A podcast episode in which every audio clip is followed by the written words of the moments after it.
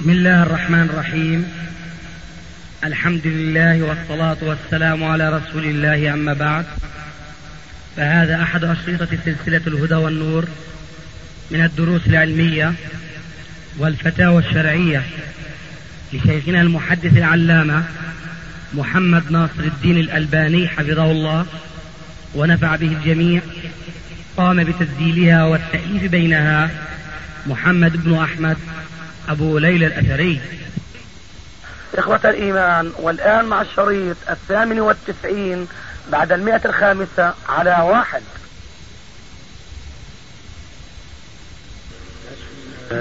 خطر في بالي شيئين. الشيء الأول تقديم شكر لسمي ناصر واقتراح. أما الشكر فهو على تلك المحاضرة التي ألقيتها ووصلنا شريط منها حول الرد على كتاب الثقاف هذا. آه، فالحمد لله لا أنت ما دافعت عني لكنك دافعت عني. أنت دافعت عن السنة. هذا هو يعني. سمير الزهيري يسلم عليكم عليك وعليه السلام. ويقول الحمد لله أن وجد عندنا في مكة أو كذا من يدافع عن الشيخ الألباني هذا الدفاع الحار. إيه، ما شاء الله. من هو سمير الزهيري. تعرفه شخصيا؟ مصري هذا. كان في الرياض عندك. لا لا أقول كان. كان في الرياض. الشاهد فنحن نشكرك على هذه المحاضرة التي دافعت فيها دفاعا طيبا وكما جاءنا حارا.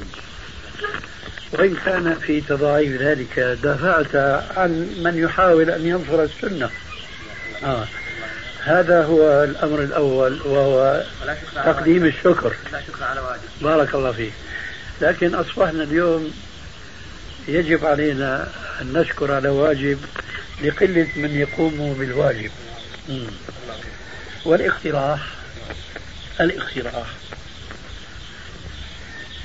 كنت آه، أرى أن يكون آه، كلامك وأن تكون محاضراتك أقوى فيما كنت في صدده. لو ذكرت أمرين اثنين. وفي ظني أنهما من المعلومات عندك ولكن أي إنسان يرتجل الكلام في موضوع ما فقد يفوته أكثر مما يذكره أو يلقيه. أحد هذين الأمرين وأنا لا أقول هذا دفاعا عن نفسي وإنما هذه الحقيقة التي ألمسها أولا في نفسي وجربتها في من قبلي من الأئمة الذين لا يجوز أن يقرن الأقوال معهم وهو أن الأئمة لهم أقوال في المسألة الواحدة. فلو قيل في المحاضرة ما في غرابة أن الألباني يصحح حديث ويضعف حديث؟ لأن الأئمة أنفسهم ممن كما قلت لك آنفا الألباني لا يقرن معهم كما قيل وابن اللبون إذا ما لز في قرد لم يستطع طولة البزل القناعيزي فحينئذ يهون ويسهل خطب اختلاف أقوال الألباني في التصفية والتضعيف على إخواننا السلفيين الذين قد يفتنون بأقوال الثقافة هذا الخبيث. لاحظت هذا؟ نعم. هذا أولا. طيب هل أجيبك على أولا ولا؟ كما أنا تشاء. أنا معك طيب كما, كما تشاء. أنا ذكرت هذا. وقلت أن الإمام أحمد له في بعض المسائل أربع روايات والإمام الشافعي له القديم والجديد. ذكرت هذا واضحا. والله أنا ما بقي ما, ما بقي في في ذهني. لا قلت بالحرف لا. معليش. معليش. أنت قلت جدة ومكة قلت لك شريطان. والشريط الثاني لا هو يقول لي الاخ جمال أعطاه الاثنين أما قلت بالحرف الواحد قلت آه. وهذه المسألة وإن كنت لا أريد أن تدخل التفصيل فيها فلا يستغرب هذا. فالأئمة قد سلكوا هذا المنهج. فالإمام أحمد تصل روايته إلى أربع روايات. جميل.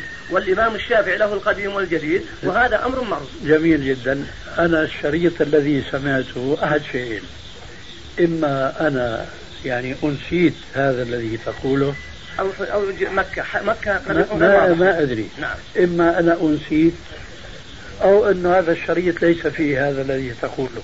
والمهم ذلك ما أبغي. هذا الذي أردت والذي انتشر بالمناسبة في السعودية هو شريط جدة لأنه هو الثاني وهو الذي قلت في هذا الكلام. فهل طيب. يكفي بهذه العبارات؟ يكفي. وأنا قلت بهذا النص. يكفي. قلت لا غرابة إن كان الشيخ صحح حديث ثم بدا له ضعف. أو العكس فلا غرابة في ذلك. فهذا معروف من منهج السلف. والإمام أحمد بلغت روايته إلى أربع روايات. هل نقول إن الإمام أحمد متناقض؟ لا نعم. يقول بذلك أحد. جزاك الله خير. نعم. لا عفوا.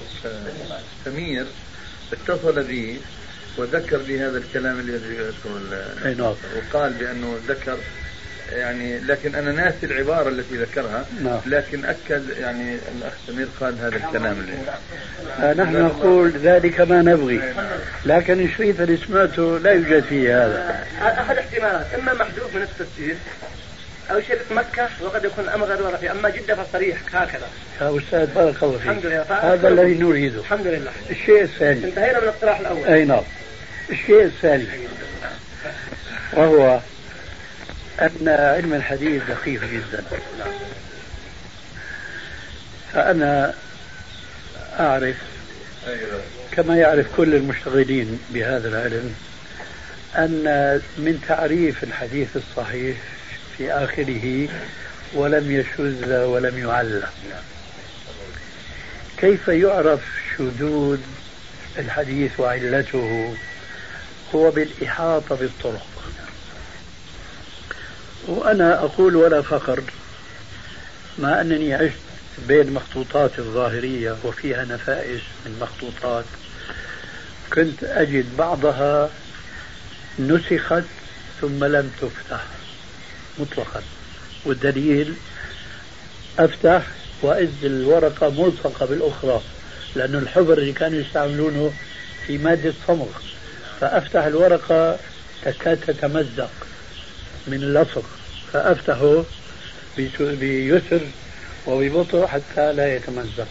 دليل أن هذا الكتاب مهمل لم يدرس إطلاقا. هذا من حيث الكتاب ومن حيث الرواد ما رأيت ذا إمامة تردد على المكتب الظاهري طيلة حياتي. هذا شيء مؤسف جدا. الشاهد مع هذا الذي يسره الله لي أشعر أنا الآن أن ما فاتني أكثر مما حصلته فأصحح حديثا ما قلت لهم لأنهم يقولون آه، أوحى لي قلبي عن ربي. عن ربي. يعني حدثني قلبي عن ربي. المقصود بارك الله فيك. الآن بدأت المخطوطات في العالم. تيسر لطلاب العلم بواسطة التصوير. أنا الذي كنت أفخر ولا فخر أنني أكثر الناس اطلاعا على المخطوطات أصبحت الآن هزيلا جدا بسبب كثرة المصورات التي نزلت في الأسواق وهذا كان عاملا لتصحيح موقف كثير من الباحثين بالنسبة لبعض الأحاديث وأنا منهم.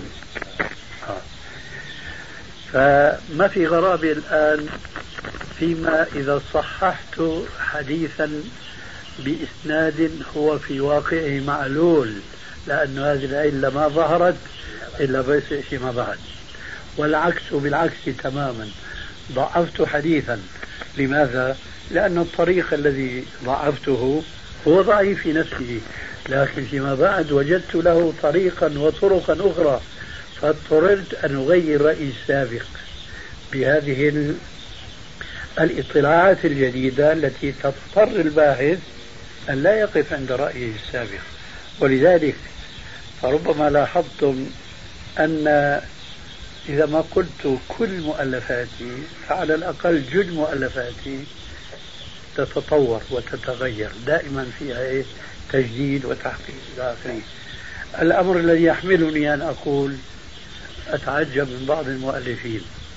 منذ عشرين سنة أو ثلاثين سنة كتابهم هو هو. هذا يشعرني أنهم ألفوا وألقوا انتهى الأمر. وما تناقض ما تناقض أحسن. فهذا الذي أردت أن ألفت نظرك إليه. لعل هؤلاء الطلاب الذين يتوسوسون بسبب الوساوس التي يلقيها هذا الإنسان. وأمثاله كثيرون مع الأسف الشديد أشكركم على هذا الاقتراح بارك الله فيكم. وفيكم أما الأول فكما قلت هو موجود أما الثاني فلم أذكره. جزاك الله خير. استفدت الآن فائدة فعلا مفيدة جدا. جزاك الله خير. يجلس خمسة أيام في البحث عن حديث واحد. الآن أصبح في الكمبيوتر. نعم. يعني آه، جزاكم الله خير. وإياكم وإن شاء الله ستذكر في مكان آخر.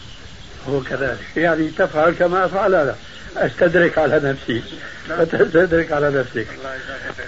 الله يحفظك نعم تفضلوا أنا؟ وحدي.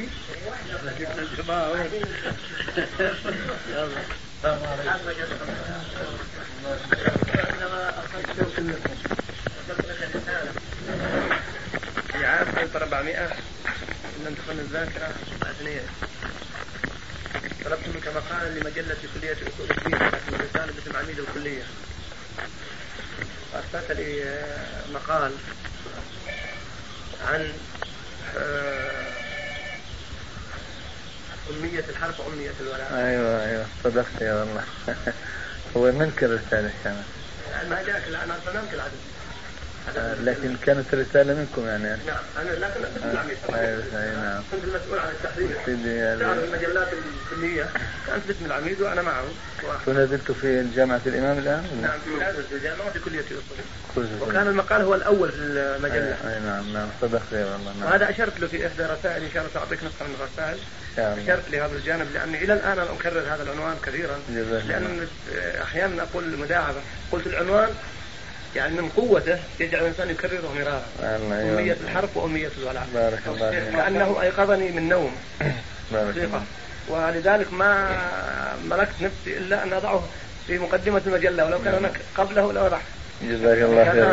الله هذا نعم. هذا اولا يعني يسعدني ان اسمع منكم هذا اولا. وثانيا الحقيقة هذا يعني من باب احسان الظن صحيح. في أمثالي يعني.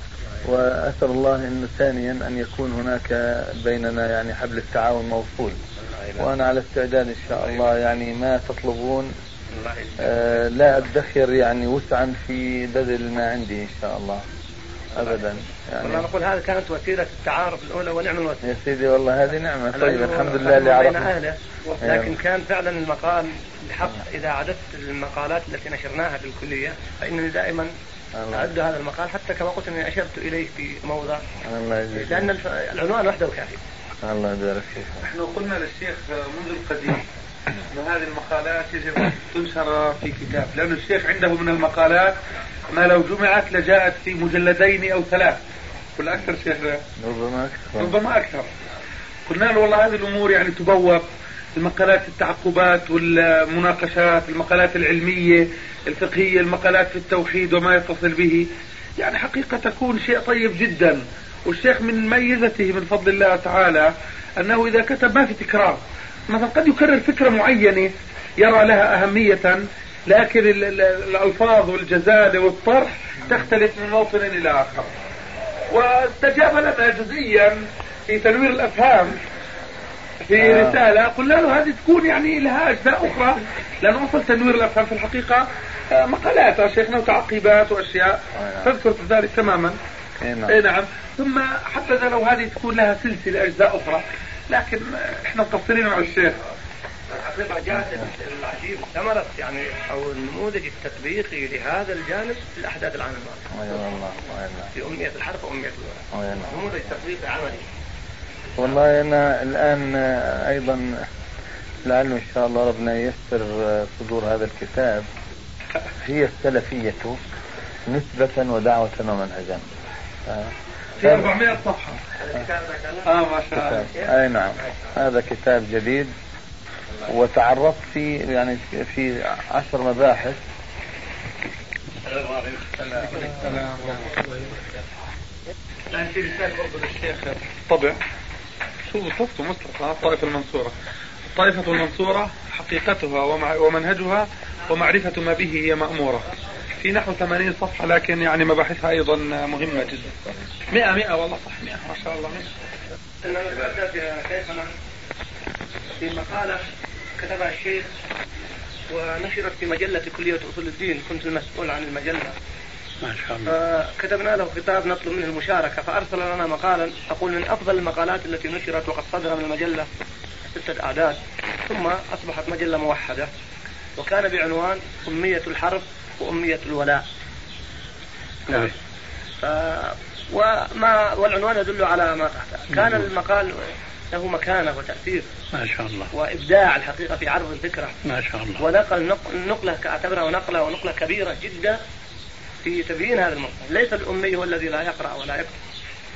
إنما الأمي هو الذي لا يفهم حدود الولاء والبراء. وأذكر منذ أيام كنا في مناسبة فقام طالب من الطلاب وتحدث وكان عن يمينه رجل عامي لا يقرأ ولا يكتب من منطقتنا فقام شاب وتحدث عن أحداث المسلمين في البوسنة والهرسك وفي أفغانستان في الجزائر في كل الواقع الذي ترونه وتسمعونه. ثم قال يجب أن نقف مع أخواننا. كلام عموما طيب شاب و... نعم. فلما جلس فإذا يلتفت علي هذا الرجل ويقول لي حديثه طيب لكنه نسي مسألة مهمة. قلت ما هي بارك الله فيك؟ قال لم يتحدث أن سبب ما أصاب هؤلاء بعدهم عن العقيدة وعن المنهج الصحيح. وهو لا يقرأ ولا يكتب.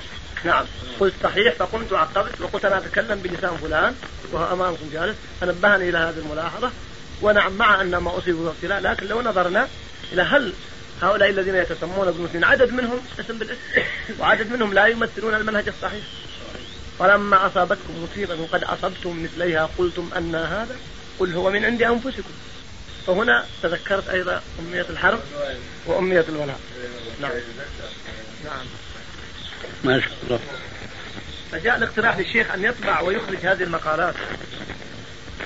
تستفيد منها طلاب لأن المجلة مهما كانت محدودة الانتشار ليست ككتاب ناقل مجموعة مجاميع المقالات علي والإخوان يعني يفوقوها ويطلعوها ويجمعوا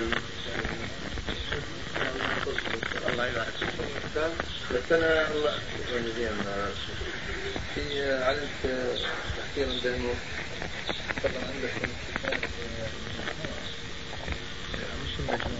المغني. الطبعة الجديدة هذه حقيقة ما ما ما رأينا هذه الطبعة كانوا موقفين أول ما عندكم لا والله ما جاء.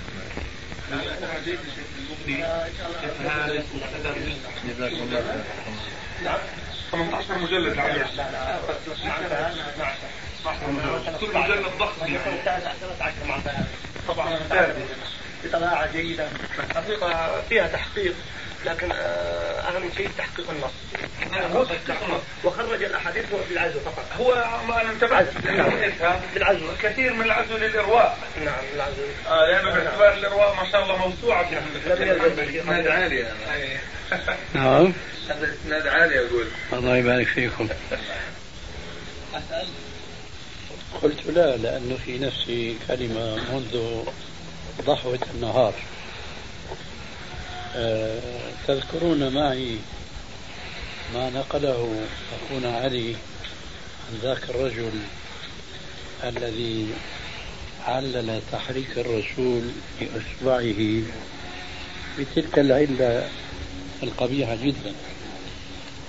فهذا ذكرني في الواقع بتعليل أقول يشبه هذا من جهة وهي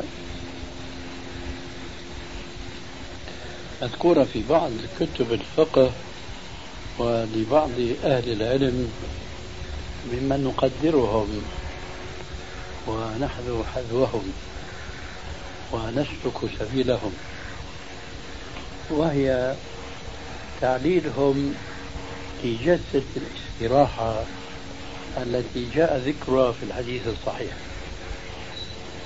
فذاك ذكرني بهذا التعليل. فما رأيكم بهذا التعليل؟ هل له وجه من النظر؟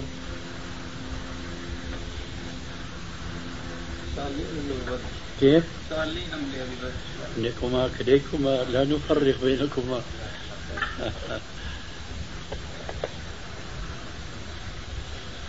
وجهة نظري ليس له أي وجه. التعليل أن هذا تشريع. والتشريع لا يمكن أن يؤول الأمور داخلة نعم. صلى الله عليه وسلم الشخصية وما ينطق عن الهوى إن هو إلا وحي. نعم. قال ما بالك قد خلعت جهالة قال رأيناك يا رسول الله. قال من جبريل أتاني فأخبرني فلو كان كذلك ما يجوز للنبي صلى الله عليه وسلم أن يؤخر البيان عن وقت الحاجة كان له أن يقول كبرت مني وضعفت ركبي فجلست جلسة ولكنها سنة أحسنت. فهم عللوا أن هذا لسنه وكبره. أنا أقول بالإضافة لما ذكر الأخ أبو عبد الله أن الشاهد يرى ما لا يرى الغائب أصحاب الرسول عليه الصلاة والسلام هم الذين نقلوا لنا صفة صلاة النبي صلى الله عليه وسلم من أولها إلى آخرها من ألفها إلى يائها. هؤلاء هم الذين نقلوا لنا جلسة الاستراحة هذه.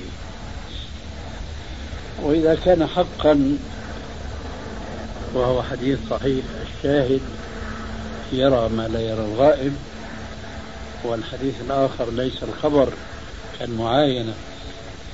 فهؤلاء الصحابة الذين عاينوا الرسول عليه السلام ووصفوا لنا صلاته وخاصة حديث أبي حميد الساعدي الذي قال لجمهر من أصحابه نحو العشرة.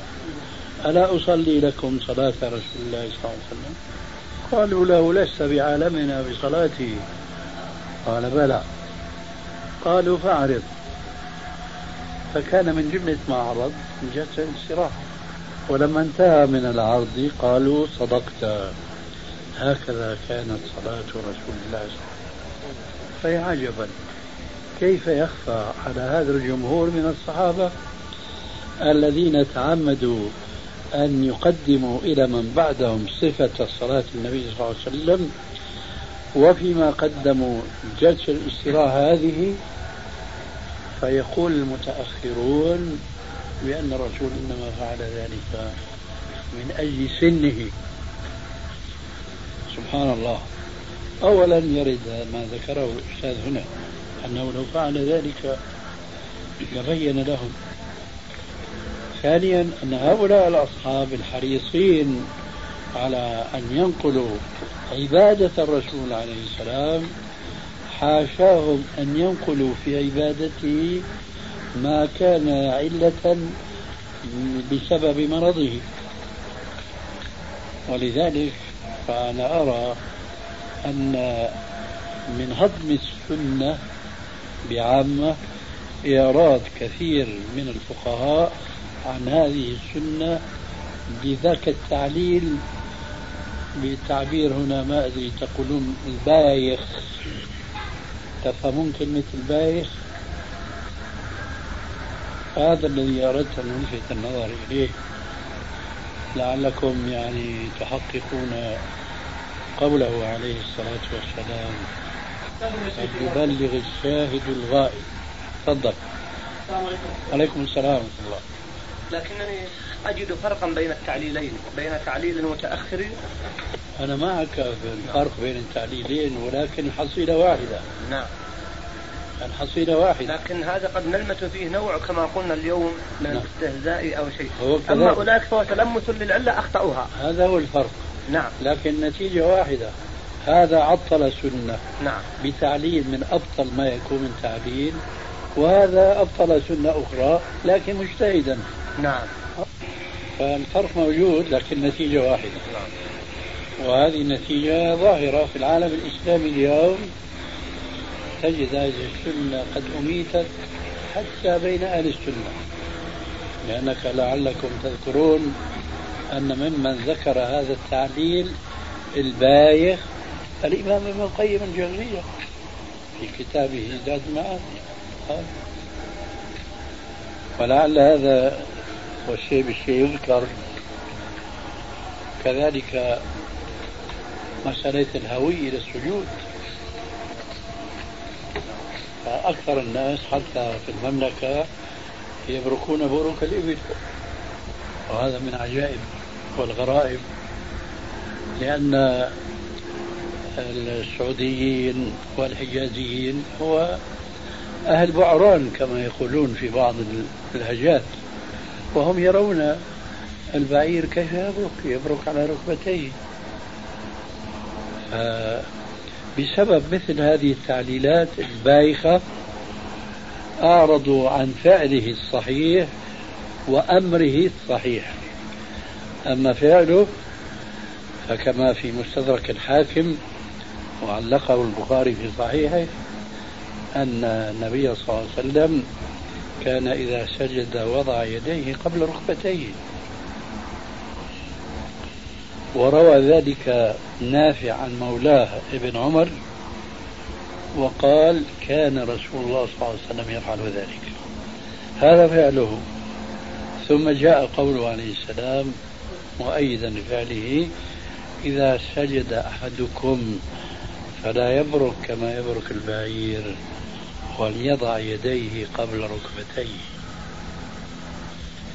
فجاء ابن القيم رحمه الله بالعجب العجاب في هذا البحث نحو صفحتين بتعليلات. لو قالها غيره لكان ذلك كثيرا. إنه ادعى بأن هذا الحديث مقلوب.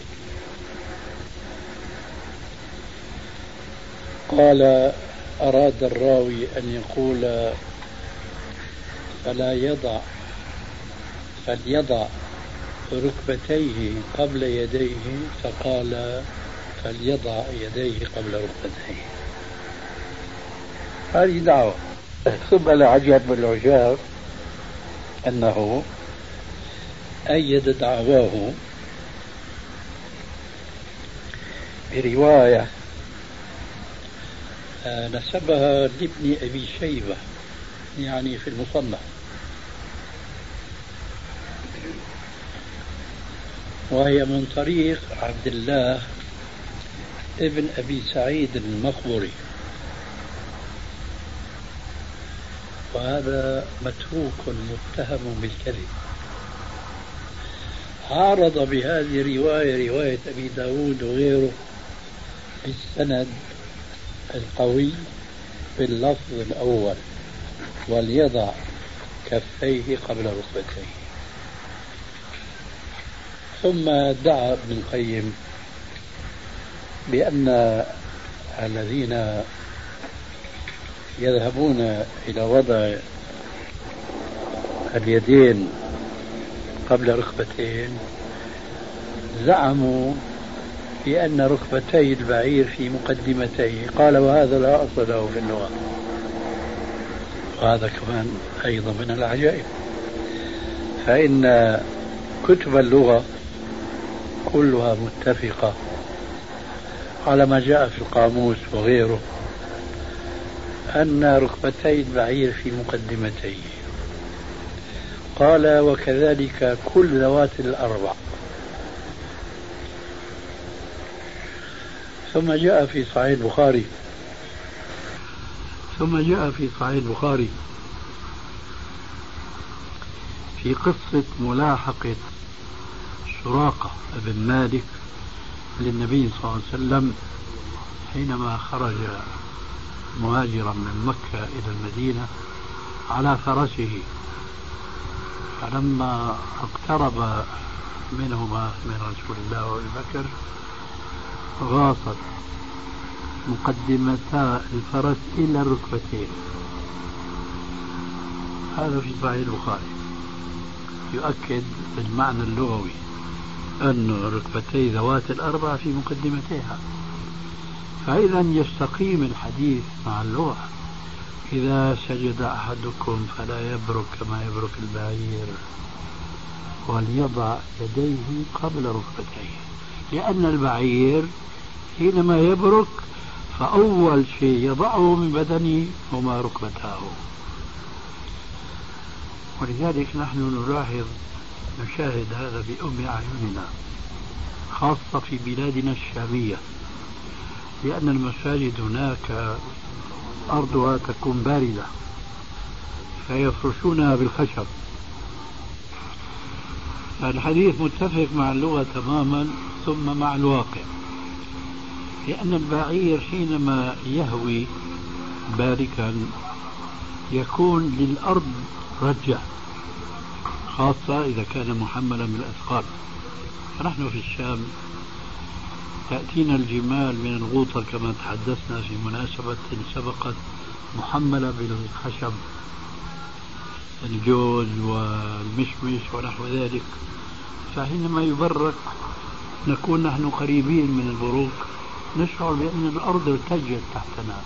لما كانت المساجد مفروشة بالدفوف والخشب تسمع للمصلين رجة وهم يبركون على الركب. أما هنا تسمع صوتا لكن ليس له تلك الرجة. بخلاف الذين يطبقون السنة القولية والفعلية ويتلقون الأرض بأكفهم لا تسمع لهم ركزة إطلاقا. وهذا مما يليق بالصلاة التي قامت على الخشوع وعلى الهدوء والسكون. كما قال عليه السلام في صحيح مسلم ما لي أراكم رافعي أيديكم كأنها أذناب خيل شمس أسكنوا في الصلاة. الصلاة مبنية على هذا الهدوء فشتان بين من يسجد على ركبتيه ومن يسجد على كفيه. ثم أنا ألاحظ شيئا وأنتم أهل اللغة أرجو أن تؤيدوني أو أن تصوبوني لاحظت في كثير من الروايات الحديثية الصحيحة أنهم لما يذكرون صلاة النبي وسجوده يقولون ثم هوى ساجدا. فكلمة الهوي هذه لا يمكن تطبيقها على طريقة الركوع على الركب أن الهوي تعرفون معناه شيء كما يهوي النجم الثاقب بسرعة وبقوة. فلو نظرت إلى إنسان يسجد على ركبتيه تجده متأنيا. أما الذي يسجد على كفيه فعلا يهوي هاويا. وشيء آخر وأخير أن في بعض الأحاديث في سنن داود وغيره أن النبي صلى الله عليه وسلم كان إذا هوى ساجدا جانح والمجانحة هذه من طبيعة هذا الهوي على الكفين وليس من طبيعة السجود على ركبتين. يعني الذي يسجد تجده ضاما عضديه إلى إبطيه. أما الذي يسجد على الكفين يفعل هكذا. فهذا ما عندي بهذه المناسبة التي ذكرت آنفا. تفضل الآن ماذا عندك؟ عندي السؤال الأول هل ثبت عن النبي صلى الله عليه وسلم أنه كان يقرأ الإخلاص دبر كل صلاة كالمعوذتين وآية الكرسي لا. جميل سواء في بعد صلاة الفجر وبعد في أي صلاة؟ لم والمساء كيف؟ بعد الصلاة. سؤالك الأول. الذي ها. الجواب لم تثبت لكن في الصباح والمساء ثبت ثلاث مرات مساء ثبت. أما صباحا ما أستحضر. مساء ثبت مع قل يا الكافرون وقل والله أحد والمعوذتين. والمعوذتين ولا خلاص أي نعم. صباحا. أما صباحا نفسه أستحضر الآن طيب. نعم. صباحا يقرأ الإخلاص لكن دبر لكن دبر الصلاة كل شيء شوف كل شيء بعيد هل هذا ما بنى على دليل؟ بناها على قول النووي رحمه الله تعالى في الإنكار لما تكلم عن حديث عقبة بن عامر قال في بعض الألفاظ فإن قرأت بالمعوذات بالمعوذات قال فهذا جمع فيذكر نعم ثم الحافظ في النتائج؟ وقال كلام لا دليل عليه. أي نعم. طيب بالنسبة للصباح مطلقة بدون قيد ذكرنا وين وارد. حديث الشيخ أنا نسيت أظن اظنه ابو إمام قال تبع النبي صلى الله عليه وسلم ليصلي بنا. قال في صلاة الصبح فلم نجده كيف؟ قال تبعنا النبي صلى الله عليه وسلم ليصلي بنا صلاة الصبح فلم نجده قال فاتيته فقال قل فلم أقل شيئا قال قل فلم أقل شيئا فقال قل قلت ما أقول يا رسول الله قال قل هو الله أحد المعوذتين حين تصبح حين تمشي تكفيك من كل شيء. إيش قل قل هو الله أحد والمعوذتين وايش؟ قل هو الله أحد لا لا إيش الفضل أيضا؟ تكفيك من كل شيء. تكفيك من كل شيء. وين هذا الحديث؟ موجود تحت الدولة من خرج طيب. لأن حديث عادل بين نعم. وصحيح طبعا. آه هذا الذي أريد أن أتذكر. طيب السؤال الآخر. السؤال الآخر مسألة الوتر يا شيخ. في من نام عن وتره والجمع بين الأدلة حديث عائشة في مسلم وغيره أنه إذا فاته حجبه من يوم أو كذا صلى الله عليه عشرة ركعة والحديث الذي حسنته ابن ماجه من نام عن وتره أو نسيه فليصلي ما تذكر وحديث عمر أنه يشفعه أريد الجمع هل أنه يصلى وترا وترا في النهار أم أنه يصلى شفعا في النهار؟ والجمع بين. الحديث المصرح لمن نسي أو نام عن الوتر حكمه حكم الفريضة. هذا نفس ال ال الحكم جاء بالنسبة للفريضة. فمن فاتته مثلا صلاة ليلية وتذكرها في النهار فيصليها في النهار. بل ويجهر والعكس بالعكس تماما. كذلك الوتر إن كان عن نسيان أو عن نوم فالحكم هو هو. نعم. ثلاثا نعم. على حسب يعني عادته أولا. أو إذا كانت عادة متناوبة تارة وتارة فحسب ما يرى. أما إذا كان عن شغل أو عن عدم نشاط مثلا أو أي سبب آخر غير سببي النوم والنسيان فيصلي 12 ركعة. يصلي 12 ركعة في النهار. أو شفعا ها؟ شفعا لا هذا ما يحضرني فيه. حديث عمر. حديث عمر يقول ماذا؟ أن لا أحفظ نصه لكن كل ما أوصاه أن يشفعه في النهار. هو الآن غريب عني. تذكر مصدره الآن؟ أنا بعيد عنه لكنه أذكر يعني حكمه في قاسم أن نلجأ السبل؟ ونقرأ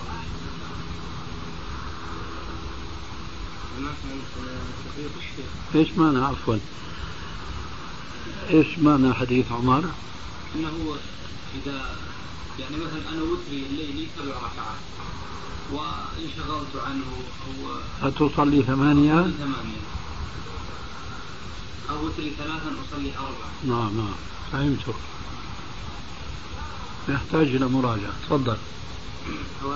هنا الآن لم أفهم التفريق بين إذا نسي أو نام عنه أو انشغل عنه. نعم. الفرق بين الأمرين.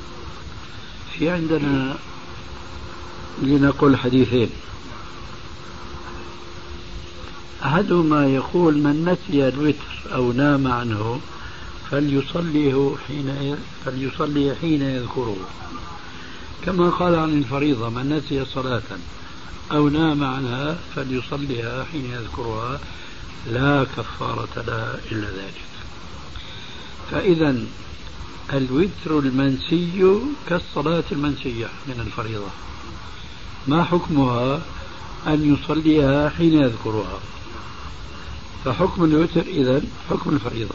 بدون لا يشفع ليس فيها ما هنا يأتي الكلام تمام الكلام فيما يأتي.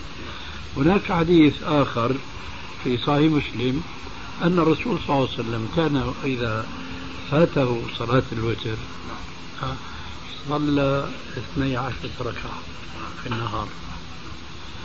إيه، هذا الحديث لا يذكر السببين المذكورين في الحديث الأول. فإذا نحن نقول نطبق كل حديث كما قلنا في الضحوة اليمين أيمن فاليمين وكبر كبر. كبر كبر في محله والأيمن فالأيمن في محله. كذلك الصلاة 12 ركعة في المناسبة التي كانت تفوت الرسول صلاة الوتر. متى يصلي نفس صلاة الوتر؟ وترا ليس شفعا إذا كان بسبب من السببين المذكورين. سؤال مرتبط بهذه المسألة. لو أن رجلا يصلي يوتر بثلاث ركعات متصلة. هذا وتر نعم. وانشغل عنه. فإذا نحن نقول يصلي أربع ركعات. لا يصلي 12 12 آه. لأنه ما قال الرسول يشفع إلا هذا حديث عمر بقى يحتاج إلى دراسة. إذا صح رواية وصح دراية فيكون الجواب كما قدرته يصلي عادة ثلاثة فإذا يشفع ويقول أر... ويصلي أربعة. بقي سؤال مرتبط تفضل. هو يصلي 11 ركعة. لكن مثنى مثنى إلا الثلاث الأخيرة. يصليها سرا وفاتته لانشغاله يصلي 12 طيب الأخيرة هل يصلي أربع وراء بعض أو يصلي ركعتين ركعتين؟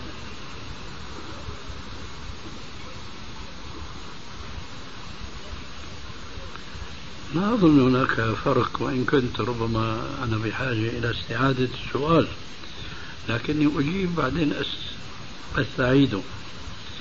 إذا قال الرسول في مثل هذه الحالة يصلي 12 ركعة. حينئذ 12 ركعة يدخلان في الحكم المقرر بالنسبة لمن يريد أن يصلي نفلا في النهار. هل يصليها ركعتين ركعتين؟ أم أربعا أربعا؟ أم يسحبها سحبا بتشهد واحد؟ الجواب هو نفس الجواب. لأن الرسول لما قال يصلي 12 ركعة ما أعطانا تفصيل آه، مستثنى عن القاعدة العامة. فإذا يصلي 12 ركعة إن شاء ركعتين ركعتين وهذا الذي يعني يترجع عندنا لأنه أفضل. وإن شاء أربعا أربعا أي بتشهدين أو بتشهد واحد وهكذا. غير هذا ما ليس هناك ما يحملنا على القول به. في كبار. شيخ بالنسبة لحديث عائشة كان إذا نام عن حزبه أو نسي حديث عائشة. إذا نام عن حزبها أو سلام. كيف كيف كيف؟ إيه. صحيح خلينا نصلي قبل ما يبدأ الجماعة بال إذا كان نام عن حزبه أو كسر عنه صلى إذا نام عن أو كسر فأورق فأصبح النوم الآن قاسم مشترك بين حديث عائشة وحديث ابن ماجه. نعم. فما رأيك؟ لأنك أنت أنزلته بمنزلة كبر كبر والأيمن. أي أحسن. هنا ممكن الجمع بعد التذكير بهذا النص بطريقتين الأولى أن نفسر نام بحيث لا يتعارض مع الحديث الأول. ليس بمعنى نام الذي يساوي نسيه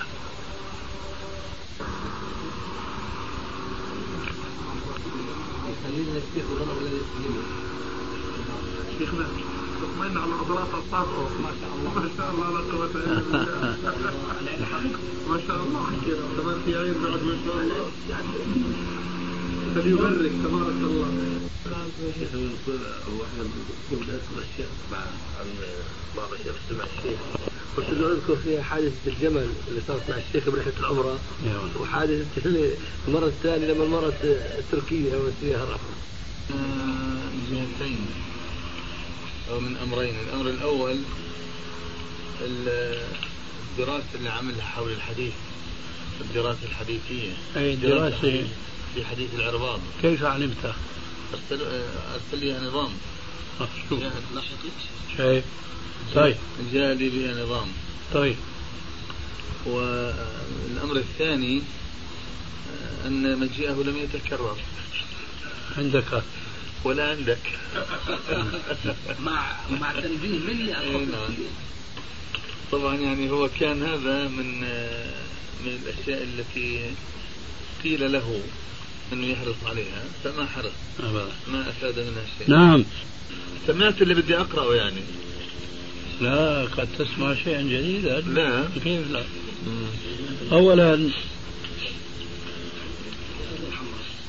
لم يتعرض لذكر كثير من الأخطاء التي بينت له.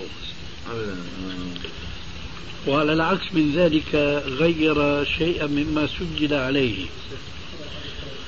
وتذكر أنت بالذات حينما ناقشته في قاعدة المثبت مقدم على النافي. نعم.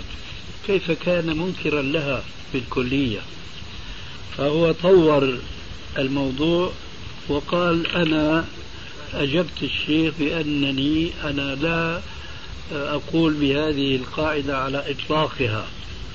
هذا في الكتاب؟ هذا في الكتاب. أي وزاد على ذلك وقال ما لم يقل هناك أيضا مطلقا. ألا وهو؟ قال أنه هو قال هناك في الجلسة وهذا كذب وزور مع الأسف الشديد. أنه قال لا نحن قبل كل شيء نقابل بين الروايات ونعمل مراجعة. فإذا تعارضتا أخذنا بالراجح. فإذا تساويتا حينئذ نطبق القاعدة. وهذا خلاف المنصوص عليه في المصطلح. فمع الأسف يعني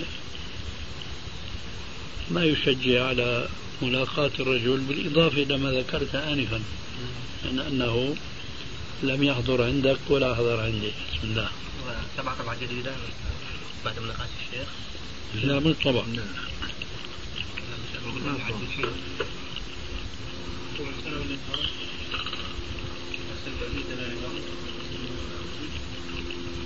نظام عرض عليك يعني. نجيبه.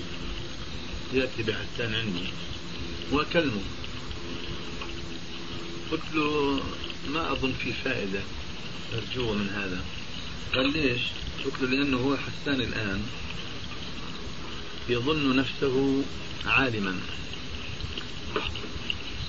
وقلت هذه بلية كبيرة. ليس الوحيد فيها. نعم. له لأنه الحقيقة هذا الظن يردي. وكم أردى. فبدي أناقشه قلت له قال كيف هذا؟ قلت له أنا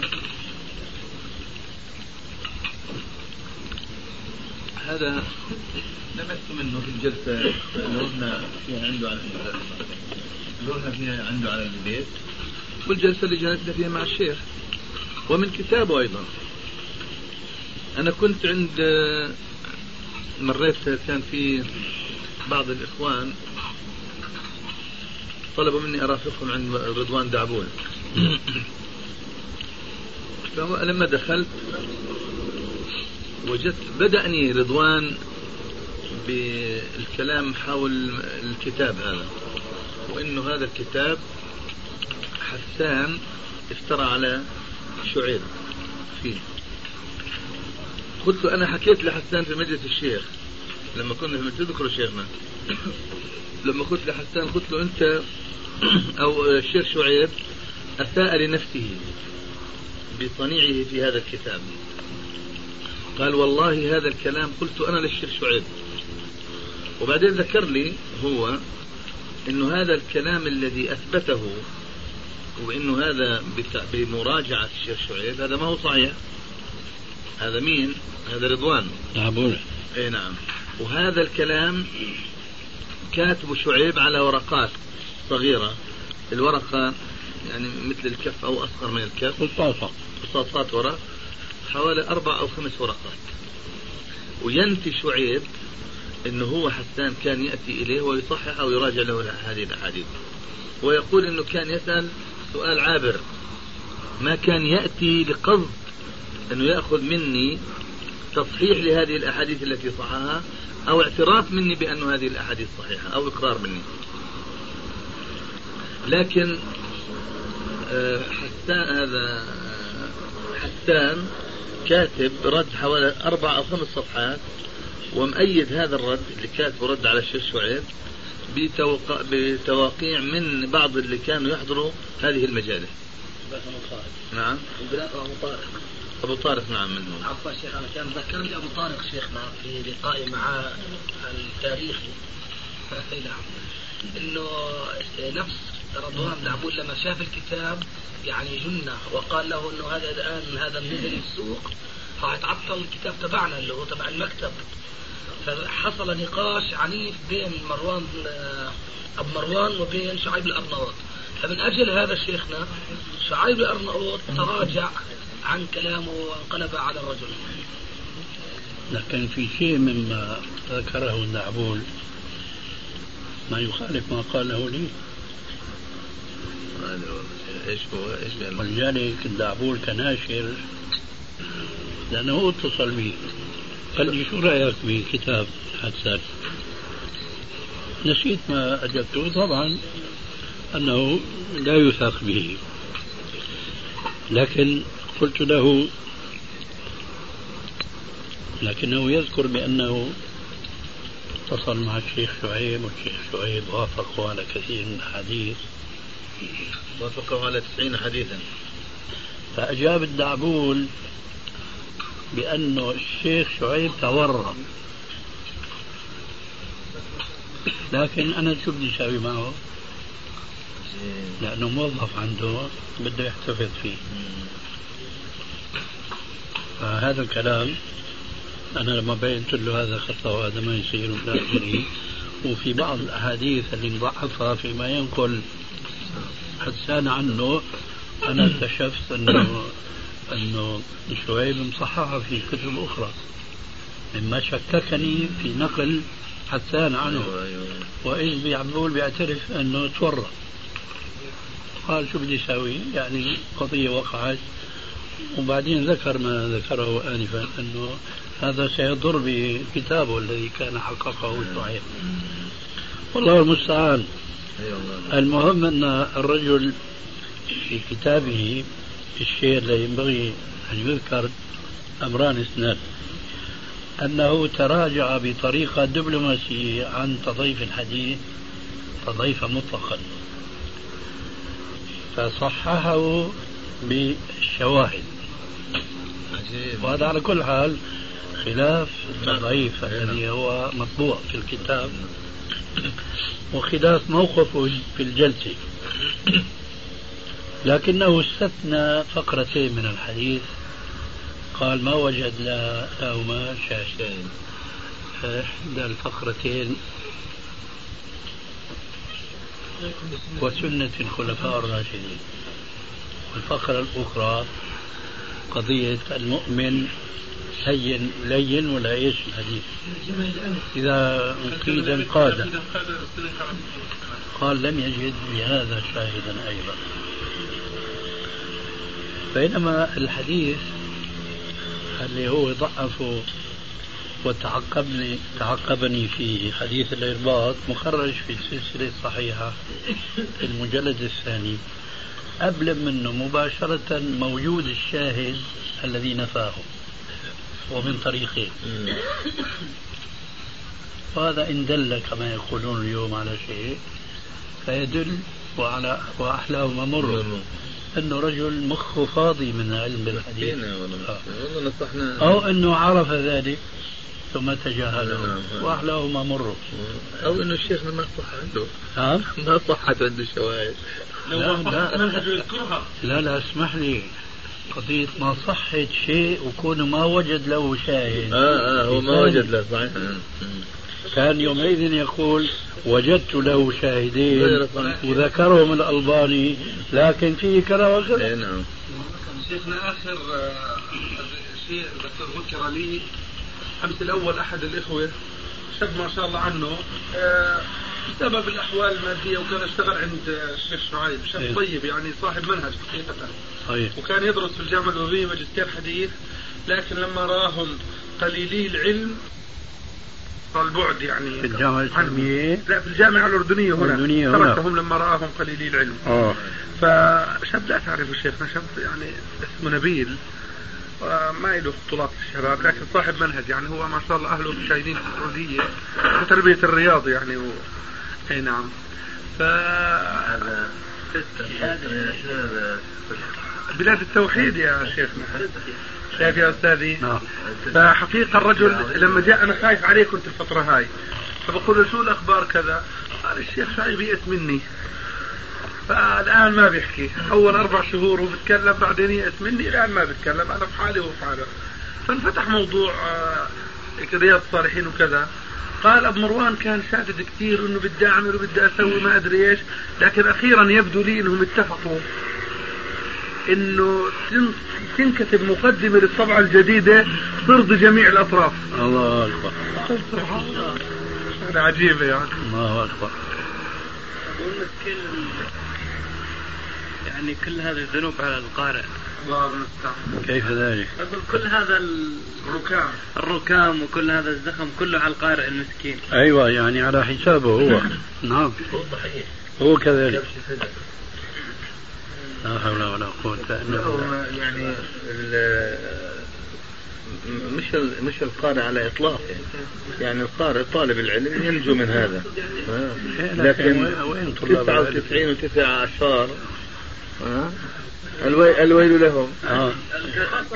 على صحيح انه يجب. خاصة كتاب رياض الصالحين كتاب ما كان بالداول شيخنا أحد إخواننا اليوم ال- الذين نظن فيهم كل خير يسألني سؤالا يقول يعني هل يعني تنتظر من الرجل اللي هو الأخ حسان يعني صلاحا مثلا إنه يستقيم حاله إنه آه، يسير على الدرب إنه كذا؟ فأنا قلت له والله حسب يعني رأيي وخبرتي في الرجل وحسب اللقاء اللي حصل مع الشيخ والنتائج التي عق- أعقبت هذا اللقاء. يعني بعيد. طبعا من ناحية الاحتمال والأمل بالله هذا كبير لكن من حيث ال- الوقائع التي بين في. ليست كذلك. فما أدري شو رأيكم أستاذي؟ والله أنا أقول نسأل الله له الهداية. نرجو الله. أما الظواهر لا تبشر بخير. إخوة الإيمان تتمة الكلام في الشريط التالي. ما عنده خبر قصة سرقة حديث الاستعانة بالكفار في رسالته؟ أو لعله ما اطلع على نفس الرسالة. اي رسالة ما- ما قرأتها يعني كلها يعني. طلعت طلع يعني. أما ما ما شيء ليس بالتفصيل والترتيب يعني. المهم قص القصة من أولها. حديث كان يعني يخطب في مسألة الاستعانة والرد على أدلة المجزين الاستعانة. فكان استعار مني حين ذاك رسالة الشيخ ربيع في تجويز الاستعانة. نعم فمن ضمن الأدلة اللي ذاكرها اللهم آمين. فمن ضمن الأدلة اللي ذكرها آه، حديث في مشكل آثار الطحاوي. وظاهر إسناده الصحة من حيث الرجال وكذا. وهو حديث آه، أنتم أهل كتاب ونحن أهل كتاب. نعم. ف